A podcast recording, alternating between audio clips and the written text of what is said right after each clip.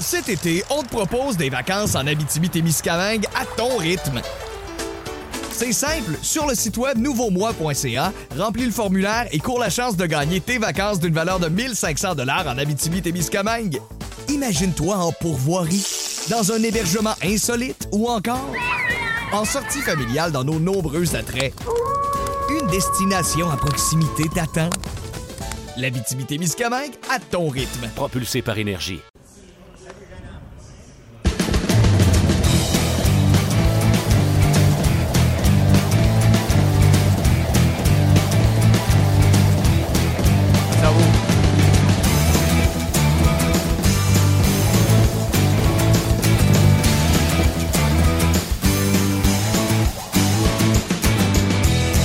Eh oui, on est en direct de Brassard pour 30 minutes chrono. Mon nom est Martin Lemay et oui, oui, j'ai oublié de descendre un bouton, donc vous avez entendu le thème un peu bizarre, mais qu'est-ce que vous voulez? Suis après jaser avec des gens ici qui sont euh, qui quittent parce que l'entraînement du Canadien vient tout juste de se terminer. D'ailleurs, à Brassard, présentement, il y a le Canadien qui a pratiqué sur la patinoire principale et il y avait les Alouettes sur le terrain à côté qui pratiquaient en fonction de leur match de lundi, match de l'Action de grâce. Et tout de suite, je peux vous dire que Jared Tenordi et Mike Condon sont les deux derniers joueurs à quitter la patinoire. Pas de temps supplémentaire aujourd'hui nécessairement pour personne parce que le Canadien de Montréal quitte à deux heures en direction de Boston. Donc, euh, il est présentement midi, entrevue de vestiaire, l'entraîneur va parler, puis on s'en va euh, direction Boston pour euh, le premier match de deux ce week-end. Euh, le Canadien va affronter les euh, Bruins de Boston ainsi que les Sénateurs d'Ottawa dimanche pour ensuite aller affronter les Penguins de Pittsburgh euh, ce mardi. Match d'ouverture à Montréal, euh, ce sera jeudi. ici même au Centre Bell. Aujourd'hui, on a une sapristi de grosse émission pour vous. Nous allons s'entretenir avec François Beauchemin. François Beauchemin, je vous dis toujours la vérité. Je vous dis toujours les, les coulisses de ce podcast parce que c'est un podcast. Euh, je vous parle pas en direct d'un studio de radio, mais je vous parle bien en direct de Brossard avec mon laptop.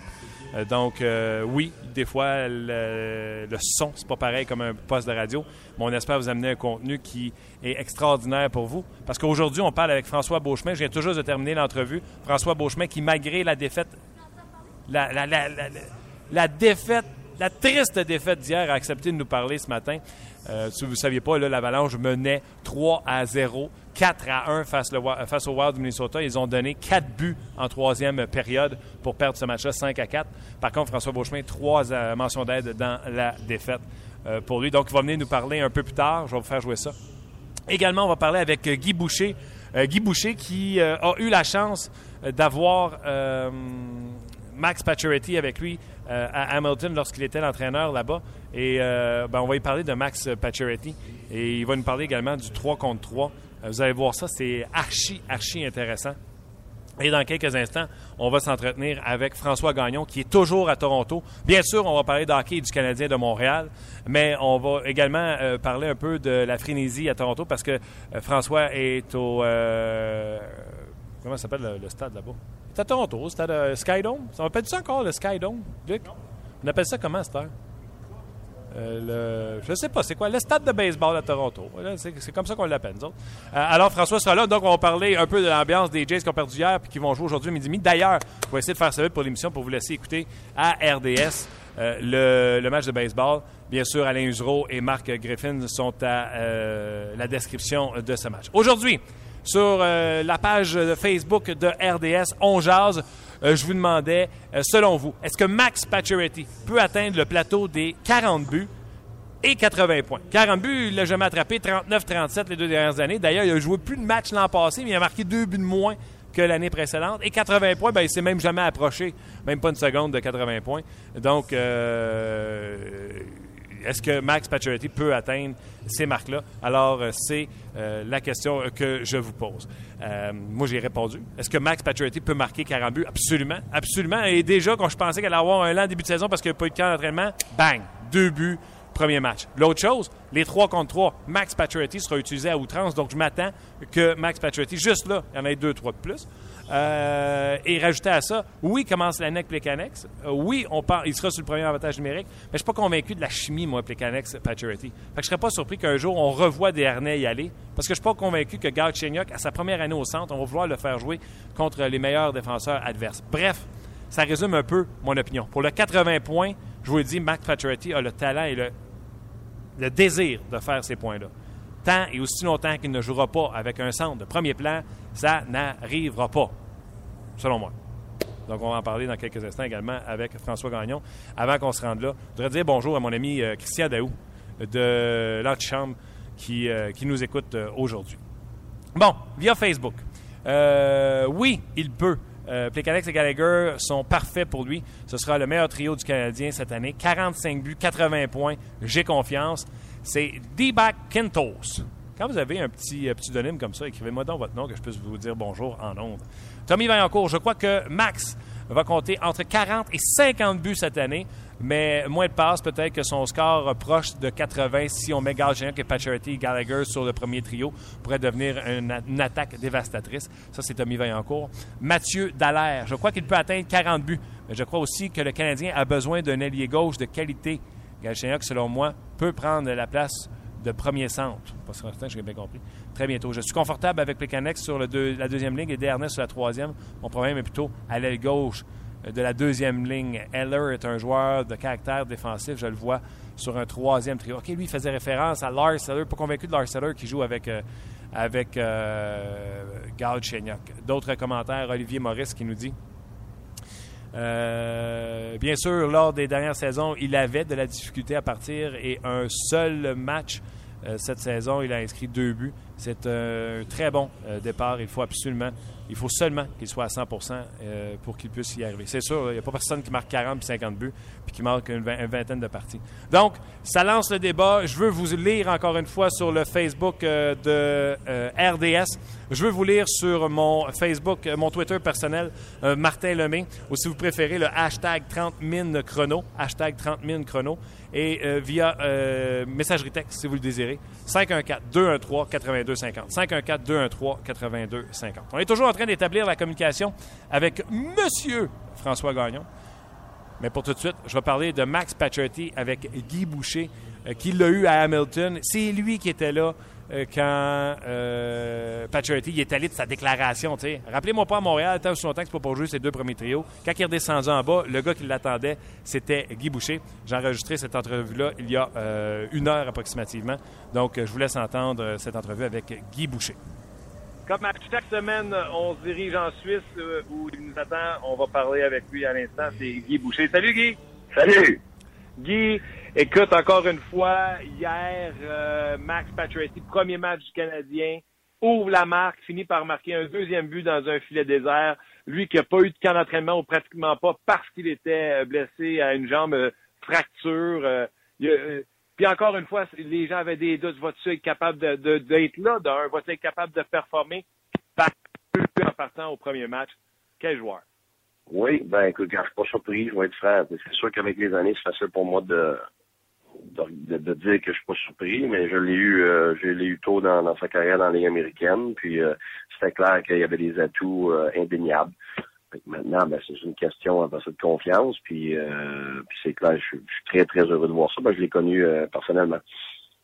Tu l'as connu à un moment un peu spécial en plus, si je me souviens bien, l'année où Max Pacioretty, puis les gens en parlent encore, quand il a été nommé capitaine cette année, les gens parlent encore de cette côte-là montrait du leadership à quelque part, quand il a dit aux Canadiens, moi, là, arrêtez de me rappeler pour jouer sa troisième, quatrième. Vous me rappellerez quand je jouerai ses deux premiers. Quand il est revenu avec toi dans les américaines, tu as dit quelque chose du genre, euh, t'as des couilles, le gros? non, la vérité, c'est que derrière un commentaire comme ça, il y a aussi un jeune il y a énormément de pression. Je pense que les gens, ils peuvent pas réaliser jusqu'à quel point. être un choix de première ronde, c'est très positif. Euh, c'est belle fun la journée du draft, mais après ça, là, c'est une pression qui est très, très, très difficile à prendre. Parce que après ça, tu as les attentes. Et puis euh, quand tu regardes euh, un joueur, il y a les attentes des recruteurs, il y a les attentes des partisans, les attentes du coach, il y a les attentes de, l'agent, de la famille, puis il y a ses propres attentes. Puis la plupart du temps, c'est trop difficile à gérer pour, pour la, première année. Ce qui fait que le gros du travail, c'est de gérer la pression, mais surtout de, réduire ça à sa plus simple expression. Qui, est-ce que tu es? Qu'est-ce que tu peux faire? Puis ça va prendre du temps à être capable de faire ce que tu faisais avant à ce niveau-là. Alors, de leur faire comprendre que commencer les étapes une à la fois, puis que personne s'attend à ce que tu sois une vedette tout de suite. Ça, c'est bien difficile pour les jeunes à, accepter. Fait que, la première chose, quand il est descendu, on n'a pas parlé de tu vas jouer ces deux premières lignes, c'est le contraire. Qui est-ce que t'es? Et puis c'est dur, hein. La plupart des gars, ils savent même pas comment se décrire. Ils vont dire deux, trois choses sur eux-mêmes, qu'est-ce qu'ils ont amélioré, mais c'est très difficile pour eux autres de cibler c'est quoi leur grande force. Fait que dans son cas, lui, euh, la première question, c'est qui est-ce que t'es? Je me rappelle, ah, moi, je suis quelqu'un qui produit. Bon, mais déjà là, il était pas sa bonne piste. C'est un power forward en premier. Donc, ça, il fallait qu'il règle ça à ce niveau-là pour être capable de produire après. Donc, on a vraiment ciblé ses grandes forces. Puis la première des choses, c'est sa capacité de se forcer à l'intérieur des points de mise au jeu. Et des power forwards, c'est pour ça qu'il n'y en a pas beaucoup, c'est être capable d'avoir des skills sous pression à l'intérieur des points de mise au jeu, donc sans rondelle et avec la rondelle. Et puis c'est ce qu'il faisait pas quand il m'est arrivé parce qu'il essayait de, faire des jeux de l'extérieur, il essayait d'être fancy, il essayait de produire, mais la production, c'est le résultat du processus. Puis dans son cas, lui, son processus, c'est de comprendre, d'être un power forward avant de produire. Puis il était extraordinaire, il a appris en très peu de temps euh, beaucoup de caractère. J'ai été beaucoup impressionné. Puis quand il est remonté, j'étais très fier parce que comme coach de américaine, tu regardes ça, puis tu espères toujours que tu as aidé le joueur à progresser. Puis écoute, les trois semaines d'après, là, il drivait, il rentrait au filet, il scorait, il faisait, il frappait. Il était extraordinaire. Avec, on était très, très fiers pour lui, mais c'est tout à son honneur parce que il a arrêté de penser qu'il était un choix de premier rond. Il a arrêté de penser qu'il fallait qu'il produise, puis s'est concentré sur des, des, forces de base, puis il a maîtrisé ça, puis il a continué à le faire avec les années parenthèse avant qu'on continue sur euh, Est-ce que tu confirmes, tu sais, bien longtemps, les, amateurs ont pensé qu'un power forward, c'était le gars qui, euh, tu sais, qui catchait, qui donnait des volets à tout le monde, qui marquait des buts, Cam etc. Là, tu me confirmes qu'un power forward, c'est plus dans ton style de jeu que de donner des mornifs à tout le monde. Ah, mais même, même que c'est le contraire un peu, dans le sens que quand tu commences à t'attarder juste à ça, ben là, tu t'éloignes de, tu t'éloignes de ta production. Quand on, la différence entre un grinder et un power forward, c'est justement la production, c'est justement le fait qu'il va t'amener des bonus goals, et c'est soit un, power forward de troisième ligne, soit un power forward des deux premières lignes. C'est clair mm-hmm. que Paturity, avec ses atouts de vitesse, force physique, euh, portée, euh, protection de rondelle, lancer, intelligence au jeu, ça allait être quelqu'un pour les deux premières lignes. Donc, déjà là, on parle pas d'un grinder. On parle de quelqu'un qui est un power forward, qui va être capable de finir des jeux, d'initier pas juste de l'énergie, mais des jeux avec avec euh, avec euh, avec sa force physique à l'intérieur des points de mise au jeu, pas juste sur le coin des bandes, parce que si tu restes sur le coin des bandes tout le temps, tu ne pas grand-chose. Fait que lui, c'est ce qui fait d'extraordinaire, c'est qu'il était capable de, s'insérer à l'intérieur des points de mise au jeu, soit par lui-même, avec la rondelle, ou soit sans rondelle, d'être capable de, se, de se placer dans des situations où que des, gars comme Desharnais veulent le spotter, et puis, de produire. Quand tu demandes à un gars comme ça de commencer à grinder, frapper, puis se battre, puis ça, ben là, c'est clair que la moitié de, ses, de sa concentration s'en va dans la mauvaise direction. Occasionnellement, ces joueurs-là peuvent, oui, frapper, puis produire des, rondelles libres pour eux-mêmes ou pour les autres. Oui, ça se peut ait défendre ses coéquipiers, tout ça, mais et je pense qu'un gars comme ça, avec ces qualités-là, faut que tu l'éloignes de, de, de, de, ça, parce que sinon, il perd toute son énergie, puis il se blesse. Puis là, à place d'avoir un gars des deux premières lignes, là, tu as un grinder de troisième ligne qui produit pas. Euh, quand tu l'as eu, tu tu le faisais jouer avec David, je pense? Il produisait-tu déjà? Pas au, début, pas au début, parce qu'au début, moi, je voulais qu'il se concentre sur ses grandes forces, pas essayer de commencer à faire des jeux avec tout le monde de l'extérieur comme un joueur de périmètre. Fait que je l'ai pompier aussi, je voulais qu'il mérite, moi, ça. Je fais toujours ça à tous les niveaux, que ce soit ici à Berne, dans le national, dans le américaine, dans le junior. Je laisse toujours les joueurs mériter, parce que quand tu leur donnes un statut d'avance, ben, c'est sûr qu'à un moment donné ou un autre, tu vas être obligé de les rétrograder. Si tu les rétrogrades pas, quand ils méritent de l'être, ben, tu fais pas ta job comme entraîneur. Donc, c'est mieux de le commencer plus bas, de le faire pousser, puis de donner ce qu'il mérite. Comme ça, il a l'impression d'avoir gagné quelque chose plutôt que de perdre quelque chose. Puis habituellement, ça a un impact majeur sur la confiance. Maintenant, il est rendu capitaine du Canadien de Montréal. T'aurais-tu pu dire ça, qu'il y avait de la, graine de leader quand, quand tu l'as eu? Ben, moi, une chose que je savais, c'est qu'il y avait du caractère, parce que tantôt, tu as parlé de sa réaction mais il y a aussi, il y avait beaucoup de fierté. Il voulait, il voulait performer, mais il voulait, il voulait aussi avoir de l'information sur comment performer à ce niveau-là, puis pourquoi il n'était pas capable de faire euh, ce qu'il faisait avec, euh, avec des gars qui, plus jeunes auparavant, comment s'adapter. Mais à travers tout ça, c'était clair. Il y avait un désir d'être, d'être, top. Et puis, il s'écroulait pas quand c'était difficile. C'était le contraire. Il avait tendance à, à devenir émotionnel et à se frustrer, donc il fallait travailler là-dessus. Mais il avait beaucoup de caractère, puis il, voulait s'améliorer, puis il n'avait pas peur de dire OK, j'ai fait une erreur ou j'ai pas assez bien fait ici. Fait que ça, pour moi, ça, c'est le début du leadership. C'est quelqu'un qui est capable d'accepter que euh, c'est pas une question de statut, c'est une question de performance. Fait que moi, je savais tout de suite, c'est sûr qu'il va s'améliorer ce gars-là. C'est clair et net. Parce que euh, ça, tout, tout, ce qu'on mérite, ça commence avec l'attitude. Après ça, c'est des télétravail, puis après ça, c'est la discipline dans ce que tu fais. Mais c'est vraiment en ordre, puis il y avait l'attitude dès le départ. Guy, avant que je t'aille, je veux te parler. Euh, tu sais que maintenant, dans l'Innocent hockey, c'est du 3 contre 3 en prolongation. J'ai pas pu m'empêcher de penser à toi en me disant, tu sais, c'est connu là, que tu es un spécialiste du jeu de puissance, puis de créer de l'offensive. Et je me suis dit, il me semble que lui, il aurait eu du fun à essayer de créer de l'attaque. Puis, tu sais, il s'en marque des buts à, 3 contre 3. En tout cas, pendant une précision, il s'en est marqué en temps. Est-ce que ce serait quoi la stratégie? Puis est-ce qu'on peut euh, avoir un avantage sur l'autre ou c'est vraiment le, premier qui va faire une erreur va perdre le match? Ben, écoute, c'est sûr qu'à 5 contre 5, le problème, c'est qu'il n'y a pas d'espace. Donc, les équipes défendent bien. Quand tu descends à 4 contre 4, c'est plus difficile de, de, défendre parce que tu passes d'une défensive de zone, par exemple dans ta zone, à 4 contre 4, c'est du man-to-man. Donc, il y a des espaces, il y a des permutations qui font en sorte qu'il y a des gars qui se perdent, puis là, ça, ça ouvre le jeu. Mais encore là, tu es quand même 4, puis tu as des possibilités de, de, défendre quand même assez bien. Mais à 3 contre 3, la minute qu'il y a une transition, euh, il manque quelqu'un. C'est très, très rare parce que tu peux pas juste attaquer à une personne. Si tu attaques à une personne, tu gardes deux gars en arrière, il n'y a pas grand-chose qui se passe. Alors, tu es obligé d'attaquer à ce que je dirais, moi, un, et demi. Là. Ça veut t'attaquer à un, puis le deuxième, il se tient entre les deux, puis il se tient prêt à attaquer, ou il se tient prêt à défendre. le problème avec ça, c'est que si tu manques ton coup, il en reste rien qu'un. Alors, ce qui fait que là, tu as beaucoup de, de, d'espace. De, des deux contrôles dans le des échappés, c'est rare que les gars manquent ça. Alors, la minute que tu perds la rondelle, c'est ta transition. Puis c'est tout joue là-dessus. De toute façon, le jeu de c'est un jeu de transition. Les meilleures équipes, c'est les équipes qui sont capables de transitionner rapidement, soit de la défensive à l'offensive ou de l'offensive à la défensive. Alors, du 3 contre 3, automatiquement, la définition de ça, c'est de la transition. Alors, c'est clair qu'une fois que tu as défendu un rush ou une, zone défensive, là, faut que tu sois parti, puis c'est clair que là, tu peux créer de l'offensive. Euh, puis moi, je suis, je suis tout pour ça. moi, je trouve ça assez triste quand tu joues un, un, jeu collectif, tu es obligé de décider ça en, jeu individuel. Je sais que des fois, ça peut être spectaculaire, les shootouts, mais je déteste en mort. Même au soccer, ça m'écarte. Euh, c'est un sport d'équipe. Puis même si c'était deux contre deux, bon, au moins c'était au moins c'était une équipe, au moins c'est deux joueurs.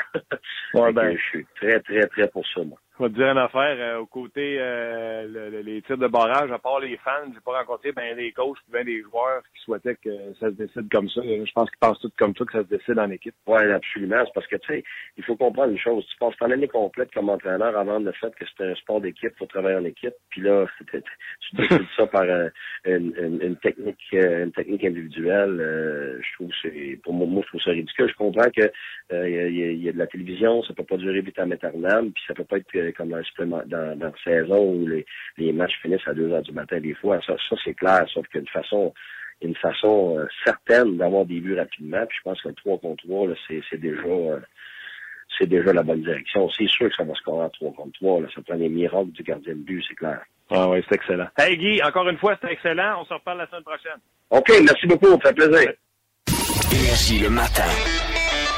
Salut, ici Dominique Carpin. Anaïs Favron. Et Maxime Martin. On vous attend chaque matin en semaine dès 5h30 dans Énergie le matin. Oui, avec les deux minutes du peuple de François Pérusse. Ne manquez pas Énergie le matin en semaine dès 5h30. Énergie.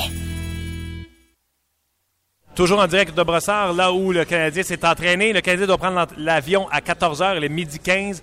Euh, on sait déjà, euh, les trios, les défenseurs, on sait que Carey Price va jouer demain contre les Bruins de Boston et on sait que dimanche, Mike Condon aura son premier euh, son premier euh, match dans la Ligue hockey, alors qu'il sera euh, le gardien but d'office pour le Canadien de Montréal. Donc, je vous rappelle, Condon jouera dimanche contre les sénateurs d'Ottawa.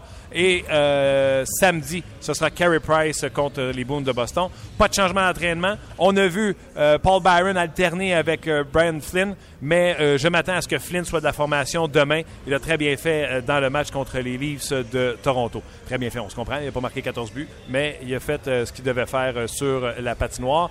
Et la question que je vous posais aujourd'hui, et je vous invite toujours à réagir, euh, que ce soit sur mon fil Twitter, Martin Lemay, ah, Martin Lemay, ou euh, le hashtag 30 000 chrono, ou le Facebook RDS, ou le message texte 514-213-8250. Je ne sais plus où donner de la tête euh, pour vous lire.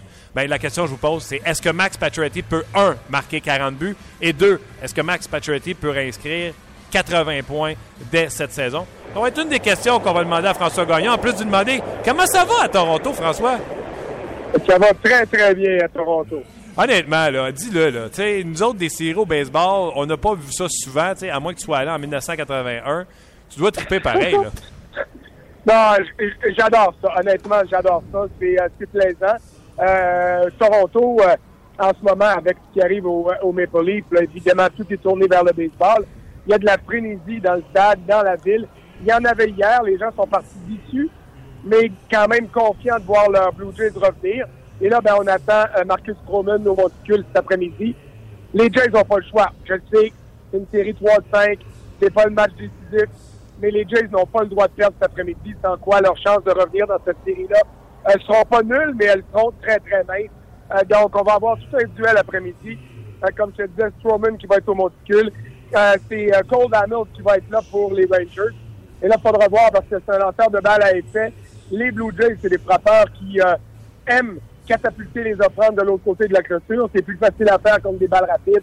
Donc, on va voir quelle gestion de match on aura. Mais il y a, il y a du plaisir dans le stade. Puis j'ai même vu, je le salue, je sais pas s'il nous écoute ou il entendra ses chums dire qu'on l'a salué euh, sur son podcast.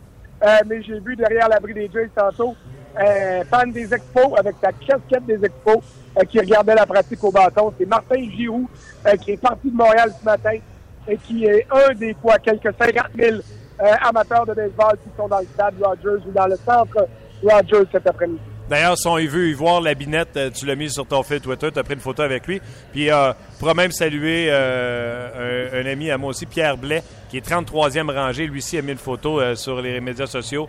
Il a bien hâte que le match commence. Dis-moi, François, les Blue Jays, t'en parlais tantôt, c'est une équipe qui aime frapper la balle, mais on a déjà confirmé que et Batista et Donaldson, qui ont quitté le match hier, seront de la formation aujourd'hui. Oui, exactement. Bah, ça, j'avais pas trop d'inquiétude. Il y avait une crampe euh, en fin de match. A quitté la partie en début de neuvième. Euh, t'as juste à te réhydrater, t'as juste à avoir des massages et tout va bien. Donc, à ce niveau-là, j'étais pas inquiet. Dans le cas de Donaldson, on a vu sa glissade au deuxième but. Euh, C'est Odor qui l'a frappé avec son genou gauche. Euh, tu sais, sur ce jeu-là, tu as vu la vraie nature de Josh Donaldson. Il a fait ça pour éviter une balle à, double jeu. Il a mangé le genou en plein front. Il est revenu en défensive, mais autour suivant bâton, il a décidé c'était assez. Pardon, j'ai encore la grippe. Euh, il voyait des étoiles. Il n'y a pas eu de commotion cérébrale selon les premiers diagnostics. Et là, il est de retour. Ça veut dire qu'il est en, est en forme, qu'il est en santé, mais euh, la pilule, elle vient vite au baseball. Alors, tu as besoin de toute ton attention, autant en défensive qu'à l'attaque, surtout est au troisième but. Euh, donc, à ce niveau-là, j'ai hâte de voir ce qu'il sera en mesure de donner. Mais si les deux euh, absents d'hier des Jays sont de retour, le gros absent du côté des Rangers, Adrian Beltry, lui aussi le troisième but, un extraordinaire joueur de balle, euh, autant défensif qu'à l'attaque, ben lui est pas là. Euh, on l'a vu quitter le match euh, en, en, en, boitant hier, c'était pénible, une blessure au bas du dos, donc à ce niveau-là, euh, on doit faire une croix sur son nom. Euh, fait que c'est, euh, c'est certainement une grosse perte pour les Rangers. Autre changement dans la formation des Blue Jays, euh, tu as vu le gros smoke hier, s'est fait passer dans l'Italie deux fois, sans, sans surprise. Euh, on voit donc euh, euh, Colabello qui est, à, à prend sa place au premier but aujourd'hui. Donc ça, ça va être intéressant à suivre. François, donne-moi donne-moi- frapper dix- sixième. donne-moi 10 secondes pour applaudir ça. Justin Smoke qui a passé l'année à se faire retirer sur des prises à des moments opportuns. Je peux pas croire qu'on s'entête à le mettre dans la formation. Je le sais qu'il y a un bon gars en défense. Mais maudit que j'étais content de savoir que c'était un gaucher qui lançait pour les Rangers pour qu'on l'enlève de là qu'on amène Chris Colabello qui, lui au moins, est capable de mettre la balle en jeu, frappe pour plus de 300 pendant la saison euh, régulière. Finalement, écoute, j'étais tellement fâché de le voir là. En plus, euh, à, la fin de la saison, on faisait frapper Russell devant lui, c'était déjà moins pire. Puis là, on avait remis Russell derrière Justin Smoke. Ah, il, me fait pogner les nerfs. Non, mais tu l'as dit en temps opportun. Hier, deux, ces deux retraits sur des prises sont survenus en fin de manche. Donc, il est arrivé au bâton. Il y avait des incité à, à peut-être euh, poursuivre, puis il n'a pas été en mesure de le faire. Donc ça, c'était vraiment, euh, vraiment lamentable. Surtout la deuxième, parce que euh, hier, il faut le dire, là, les neuf premiers frappeurs des Blue Jays ont été retirés dans l'ordre lors des trois premières manches. Ouais. Euh, ça n'allait pas du tout pour eux. Puis juste une mention pour Chris Colabello. Ceux qui ne le savent pas, je sais que la majorité des gens le savent, mais c'est quand même un gars qui est passé par Québec dans la Ligue Canam. Il a joué pour les Citadelles, pour les Capitales, pardon, et il est rendu maintenant euh, euh, aujourd'hui au premier but en match de série de championnat pour les Blue Jays de Toronto. Comme quoi, tous les chemins mènent à Rome, c'est vrai. Il n'a jamais abandonné. Donc, on rappelle aux gens, le match est à midi et demi. Euh, Dans quelques minutes, d'ailleurs, ça va commencer sur les ondes de RDS. Midi 45. Midi 45. 45, euh, le, le play ball. Puis euh, si tu me donnes deux petites minutes de plus. Ben non, on a bien plus que ça, des minutes, François. Tantôt, hein? On a bien plus que deux minutes, des minutes, là. OK. Mais c'est parce que tantôt, je sais qu'on on avait, on s'était entendu pour une heure à laquelle on allait se parler, puis j'étais absent. C'est que j'étais sur le terrain parce que Rob Manfred, le commissaire du baseball majeur, est ici aujourd'hui. On lui a évidemment parlé de Montréal. Il a dit qu'il était toujours optimiste en ce qui a trait à Montréal.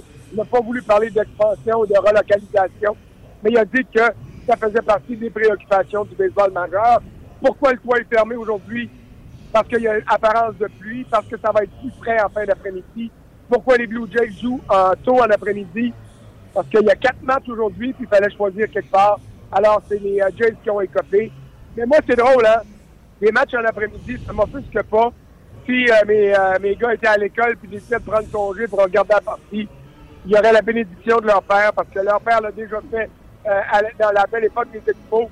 Un certain euh, Blue Monday. Il n'y a pas grand monde qui était à l'école, il n'y a pas grand monde qui travaillait. Et ceux qui étaient à l'école et ceux qui travaillaient étaient bien plus occupés par ce qui se passait au stade que par ce qui se passait sur leur bureau. Ah, donc, à ce niveau-là, c'est une fois dans l'année, peu importe que le match soit en après-midi ou en soirée, tous les yeux sont rivés dessus. Et à ce niveau-là, je trouve ça euh, un petit peu déplacé d'y aller avec des grandes théories du complot en disant que le baseball majeur fait un pied de nez aux Canadiens et aux Blue Jays en présentant le match en après-midi. Moi, je suis tout d'accord avec ce que tu as dit. Euh, si le baseball a décidé que, parce que c'est moins aux États-Unis, une partie qui implique les Blue Jays, ben correct. Nous autres, on va la regarder puis voir des codes d'écoute. Le monde, on n'a que parler de ça sur les heures de bureau. Fait que euh, j'ai aucun Ben, problème. c'est bien évident. là. Il, y a, il va y avoir presque 50 000 personnes dans le stade. Il y a peut-être 100, 150 000 personnes dans le centre-ville qui sont des restaurants et des bars.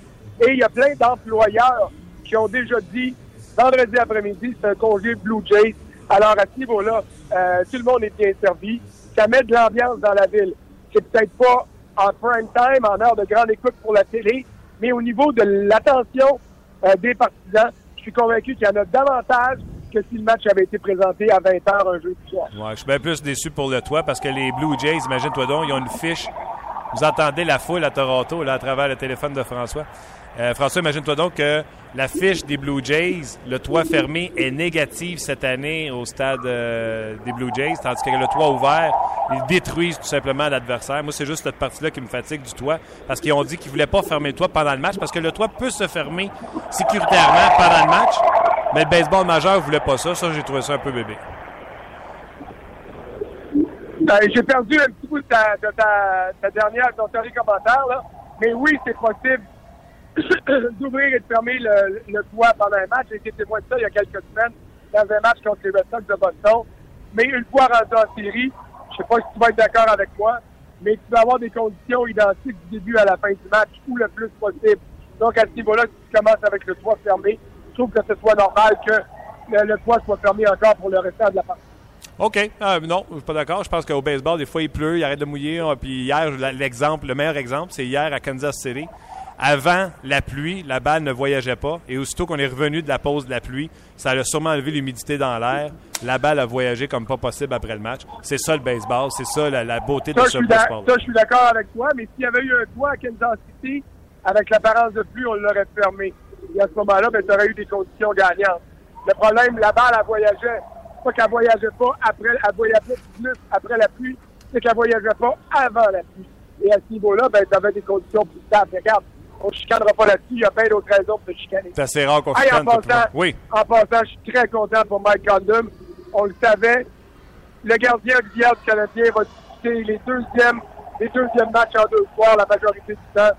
Ça va être une belle occasion pour lui. Carey Price a le numéro des Bruins à Boston.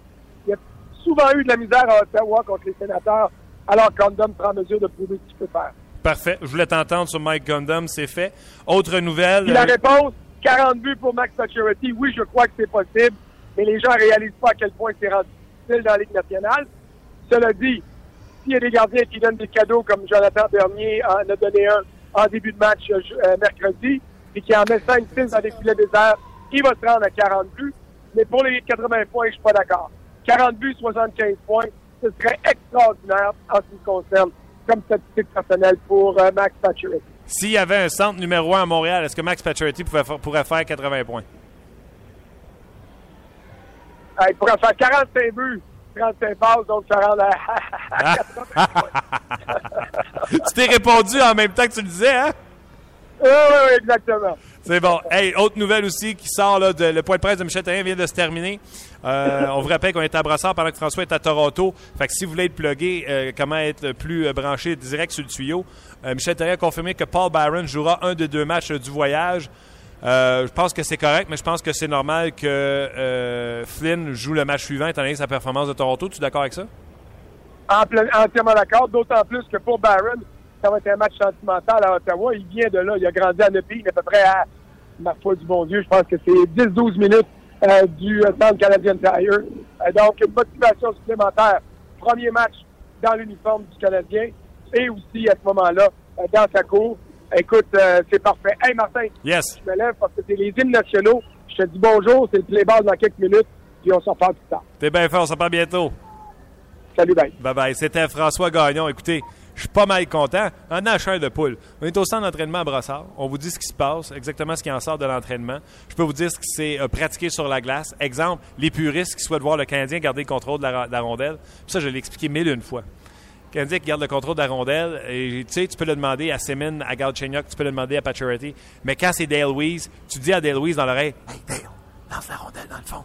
Tu veux pas que ça commence à tricoter sa ligne bleue. Et aujourd'hui, des exercices qu'on a pratiqués, deux attaquants qui font sur euh, le territoire adverse, lancent le territoire, la rondelle le fond du territoire et vont la chercher. Et on a même essayé l'exercice avec un seul attaquant contre deux défenseurs. Le dump and chase, comme il y en a qui n'aiment pas ça l'appeler. Euh, ben, c'est pas tous les trios. Le quatrième trio du Canadien va toujours jouer ça, le troisième également, et dans certaines situations, même les trios les plus euh, talentueux. Donc, je vous rappelle l'actualité chez le Canadien de Montréal. Paul Byron jouera un des deux matchs de voyage, c'est confirmé par Michel Terrien. Carey Price jouera à Boston. Mike Condon jouera à Ottawa. Et pas de changement jusqu'à maintenant sur les trios du Canadien de Montréal. C'est une nouvelle qui découle de ce qui se passe à Montréal. Je vous lis tout de suite sur le rds.ca. Vous êtes plusieurs à réagir. Danny dit il faudrait qu'il commence par jouer une saison complète sans être blessé. Allez voir son historique de nombre de games par saison. C'est pas terrible. C'est pas terrible. SPA. Je t'adore, Danny. Je t'adore. C'est pas terrible. Euh, je pense qu'il va avoir 65 points. Ça va jouer euh, autour de ça. Euh, MAC. Marc-André. Moi, j'essaierai Marc-André. C'est possible grâce à Markov et Piquet. Malheureusement, il joue avec un centre numéro 2 et un Gallagher incapable de patiner et toujours sur le derrière. Ça, je suis pas d'accord. Bref, Pacioretty, sans aucun doute, 80 points avec des équipes offensives, mais risque d'être victime de Plekanec et Gallagher. Surtout Gallagher. D'après moi, Marc-André n'aime pas Gallagher. Benoît Hébert, avant de répondre à ce que je veux, ce que j'ai vu de Max plus à gauche lors du premier match qu'à droite. Avant de répondre, est-ce que j'ai vu Max plus à gauche lors du premier match qu'à droite? Là, j'ai l'air d'un île lettré qui sait pas lire, là, mais c'est écrit de même. Non, euh, Max Pacioretty, c'est un ailier gauche. Il lance de la gauche. Je ne sais pas si je, comprends bien. On poursuit. Euh, 40 buts pour Pacioretty, c'est possible, surtout s'il en compte 10 dans des filets déserts et qu'il joue contre Jonathan Bernier. Bah, bah, bah, 4-5 fois. Je ne suis pas loin de la vérité. Bah, bah, bah. Euh, Gaston euh, Lepage. Je me demande si c'est le vrai Gaston Lepage ou c'est un autre. Oui, il y a les 3 contre 3 qui vont probablement augmenter les stats des bons joueurs et je suis entièrement d'accord avec ce commentaire. Euh, et je termine avec Jack. Je pense que oui, Max le peut. En passant, il reste 28, 28 joueurs au camp des Ice Cap de Saint-Jean, dont 3 gardiens de but. Pour voir euh, la liste des candidats avant la dernière coupure du personnel, cliquez sur le lien, puis là, il met un lien. Ben, moi, je vais vous inviter, Jack, encore mieux que ça, d'écouter l'émission d'hier ou d'aller réécouter sur la zone vidéo d'RDS l'entrevue que j'ai faite avec Sylvain Lefebvre. Il nous parle de sa formation, donc vous allez le savoir avant tout le monde, même avant le lien que vous venez de me donner. C'est-tu pas beau, ça? Moi, je trouve ça formidable. Euh, bon, on a parlé avec François Gagnon direct de Toronto. On a parlé avec euh, euh, Guy Boucher. Bon, avant que le baseball commence, pourquoi pas aller écouter François Beauchemin, avec qui je me suis entretenu il y a euh, juste avant l'émission, à midi moins quart, on discutait. Il s'en allait à l'aréna pour l'entraînement. Pour lui, c'est euh, euh, 10 heures moins quelques pouces. Eux qui ont joué hier euh, à l'entraînement, euh, les, euh, ils n'ont pas joué, mais ils ont, euh, ils pratiqué, les, pas pratiqué, ils ont joué. Euh, L'Avalanche Colorado menait 3 à 0 et ont finalement perdu ce match-là 5 à 4. Euh, une remontée, 4 buts en troisième période pour le Wild du Minnesota. Donc, euh, je vous présente cette entrevue-là avec François Beauchemin qui a eu la gentillesse de nous téléphoner, euh, même au lendemain de cette, de cette défaite, de cette triste défaite. On écoute François Beauchemin.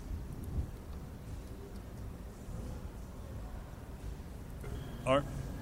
On est en direct du centre d'entraînement à Brossard où le Canadien tient son entraînement avant son match contre les Bruins de Boston. Et je vous explique un peu comment ça se passe. Tu sais, quand tu sais qu'il y a des Québécois qui jouent dans des équipes, tu es su d'un peu plus proche. Quand tu sais que tu vas l'interviewer le lendemain, tu le suis d'encore plus proche. Et hier, j'étais excité au possible dans mon salon quand j'ai vu l'Avalanche prendre les devants 3-0 contre le Wild du Minnesota. Ou le Wild qui avait battu deux fois dans les deux premiers matchs l'Avalanche du Colorado euh, la saison passée. Je me suis dit, ça y est, euh, l'Avalanche a tourné le coin. Beau chemin en plus, à 4 1, avait trois passes. J'étais excité au possible. Et là, la déconfiture, malheureusement. François Beauchemin, bon matin. Bonjour. Euh, ça devait être euh, une amère déception hier à la suite du match?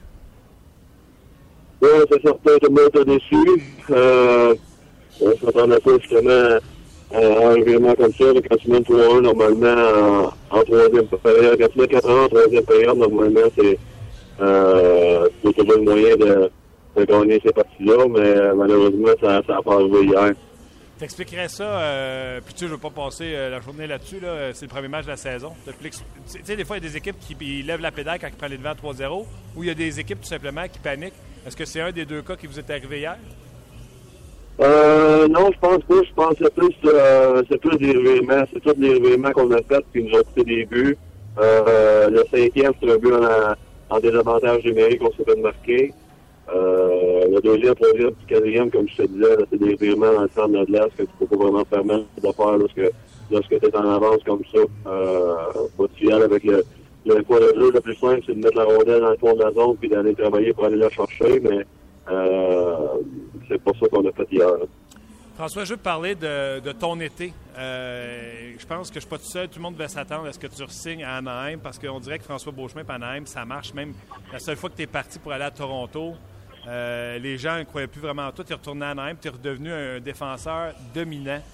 Ça, ça tu sais, des, joueurs comme ça, là, que ça fonctionne à un endroit, mais ça marche pas ailleurs. Quand tu as décidé de partir, ça t'a-tu inquiété? Non, non, ça m'a pas inquiété du tout. Euh, J'avais eu euh, des entretiens avec avec des anciens coéquipiers puis des, des, des joueurs qui avaient déjà joué ici à Denver. Puis tout le monde me disait que j'étais pour euh, bien m'adapter, que j'étais pour aimer ça ici, puis euh, euh, que c'était une très belle ville de hockey, puis une très belle ville pour vivre avec la famille et les enfants. Fait que euh, je savais que j'étais pour bien m'entendre euh, avec Patrick Roy aussi. Euh, on avait le, même agent, donc Robert Sauvé nous représentait les deux. Fait que euh, de ce côté-là, on avait des bons contacts. Fait que j'étais pas, pas vraiment malheureux, mais c'était- c'est certain que c'est tout le temps un gros déménagement là, pour, euh, pour transférer toute la famille, euh, la maison, les écoles, tout ça. Je pense que d'ailleurs, c'est un facteur que les- le public souvent oublie. Euh, tu sais, quand on dit Ah, tel joueur n'a pas voulu signer parce qu'il y a soit pas assez d'argent ou pas assez d'années, les gens semblent oublier souvent le côté familial. Quand on parle d'années, c'est parce que vous autres, vous déménagez votre famille, vous ne voulez pas déménager après un an ou deux.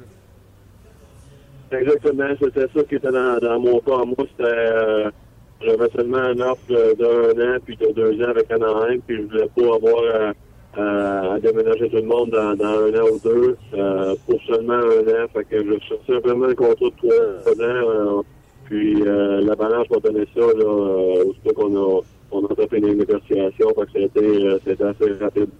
Dis-moi, la défensive de l'Avalanche, selon moi, ça a toujours été pas mal de talon d'Achille depuis Patrick était là, même avant Patrick. Euh, je présume, en tout cas, que tu étais une pièce importante parce que tu jouais avec Eric Johnson.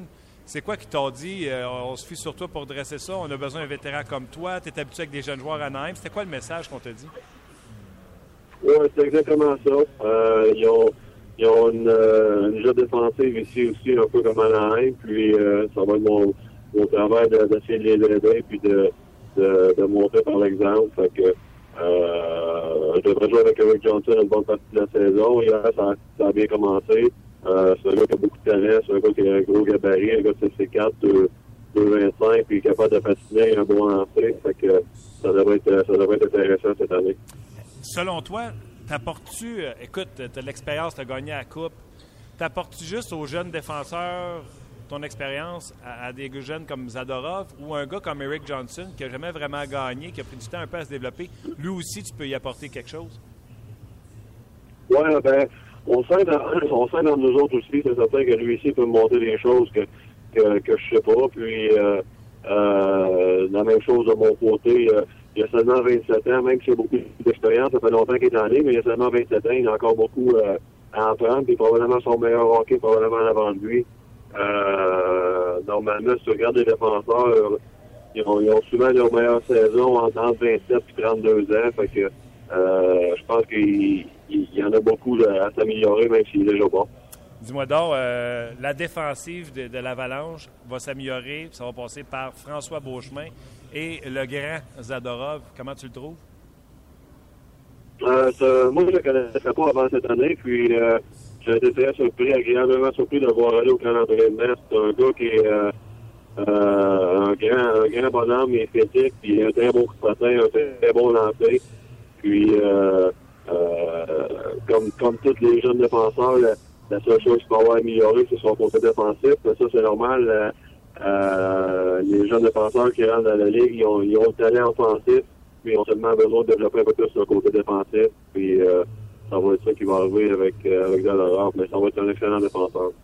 Côté des attaquants, euh, tu es content de que tu as pu à jouer contre McKinnon puis euh, Duchesne? Oui, puis Gilda aussi. Gilda. de eux, c'est pas mal de, de, de, de, de robustesse avec, avec Jérôme. Ça faisait, euh, ça faisait drôle de jouer avec lui, mais euh, non, c'est le fun de voir ces gars-là. là, ont, ont tellement de talent, ils sont rapides, ils font des choses avec la rondelle que, que euh, pas n'importe quel joueur est capable de faire. Puis euh, euh, ils ont beaucoup de talent, fait que euh, il s'agit seulement d'être un petit peu plus constant. De l'autre côté, ben, de l'autre côté de la médaille, c'est à un moment donné, tu vas faire que tu fasses face à Gatslav puis Perry. Ouais, ouais, j'ai regardé ce jeu. On, on joue contre l'autre trois fois cette année. Fait que ça va être pas si pire, là. On joue euh, à Anaheim la semaine prochaine. Euh, ça va être euh, une partie de fun à jouer. Ensuite de ça, ça va juste aller au mois de mars, au mois d'avril pour les, les, les derniers matchs de la saison. Fait que euh, je les connais bien, je connais le petit truc. Fait que je vais essayer de, je vais essayer de faire ça contre eux autres. Hey, on a hâte de voir ça. Avant que je te laisse, euh, parle-moi d'autre, Patrick Roy, euh, le coach. Tu sais, vous aviez le même agent, mais le camp d'entraînement, le premier match, comment, comment tu le trouves? C'est quoi les différences avec euh, les coachs que tu as connus jusqu'à maintenant? Patrick, euh, c'est un gars très intense, il est prêt à chaque pratique. On travaille sur, sur les petits détails qu'on a besoin pour s'améliorer, puis il est très bien préparé. Euh, comme je te dis, on fait, euh, on fait des séances de vidéo quasiment chaque jour pour pointer les détails, puis, puis euh, faire des petites choses pour avoir, faire des victoires. Fait que je suis certain que ce matin, il y a une petite de vidéo préparée pour nous autres, justement, sur les revirements qu'on a fait hier, mais euh, euh, ça se passe super bien. On a un bon camp d'entraînement. On est allé passer euh, euh, deux jours, deux, trois jours à. Euh, euh, fait qu'on a eu, on a eu beaucoup de fun. J'en doute pas. Écoute, euh, je suis pas mal sûr que je suis pas tout seul qui surveille l'avalanche de près euh, depuis que Patrick Roy est l'entraîneur, mais d'encore plus près depuis que, que tu es là. Je suis convaincu que l'avalanche va, va faire un retour des séries cette année. Parfait, on va, on va s'assurer de ça. Merci beaucoup. Merci à toi, François. On se parle bientôt. C'était François, François Beauchemin de l'Avalanche du Colorado. Vous l'avez à chaud. On a enregistré ça à 11h45, juste avant d'entrer en onde. Et là, on arrive euh, bientôt au premier lancer du match entre les Jays et euh, les Rangers du Texas. Donc, je veux vous libérer en vue de, ce match. C'est sur les ondes de RDS avec Alain Usereau et Marc Griffin. Surveillez également le 5 à 7 aujourd'hui, le hockey 360 à 18h30. Euh, faites vos jeux. Mon émission de, Pooler, on a eu beaucoup de plaisir à l'enregistrer un peu plus tôt aujourd'hui, donc manquez pas ça, 19h. Et à l'antichambre, ils auront Larry Smith comme invité. Lundi prochain, même si c'est l'action de connectez-vous à midi On va être là, on va vous parler de ce qui se passe avec le Canadien de Montréal. Ils vont avoir joué deux matchs dans la fin de semaine, vont se préparer en vue. Ils prennent l'avion d'Ottawa lundi pour euh, se rendre à Pittsburgh. Euh, donc, on sera là lundi, Action de grâce. On est en train de vous préparer un gros show encore une fois. Donc, Merci beaucoup d'avoir été là. On vous rappelle, euh, Price joue euh, demain, samedi. Condon va jouer dimanche. Paul Barron jouera un des deux matchs. C'est ce que nous a confirmé euh, Michel Terrien. Merci beaucoup d'avoir été là. Merci à Luc Dansereau, qui est un homme pieuvre, appelons-le comme ça. Il touche à tout, il fait de tout, il vous répond également quand vous avez des commentaires et surtout, il m'aide à essayer d'avoir l'air le moins fou possible. Donc, euh, un gros merci à Luc Dansereau. Merci à vous autres d'être là. Dites-les à vos amis qu'on est là tous les jours dès midi en direct du centre d'entraînement à Brossard. Bye bye. Bon week-end, l'Action de grâce. Soyez prudents sur la route. À la semaine prochaine. Ce sera pas long. hein. Quand je dis à la semaine prochaine, mon thème est pas de partir, mais je l'ai pas mis. Fait que euh, il a pas joué. Fait que à la semaine prochaine.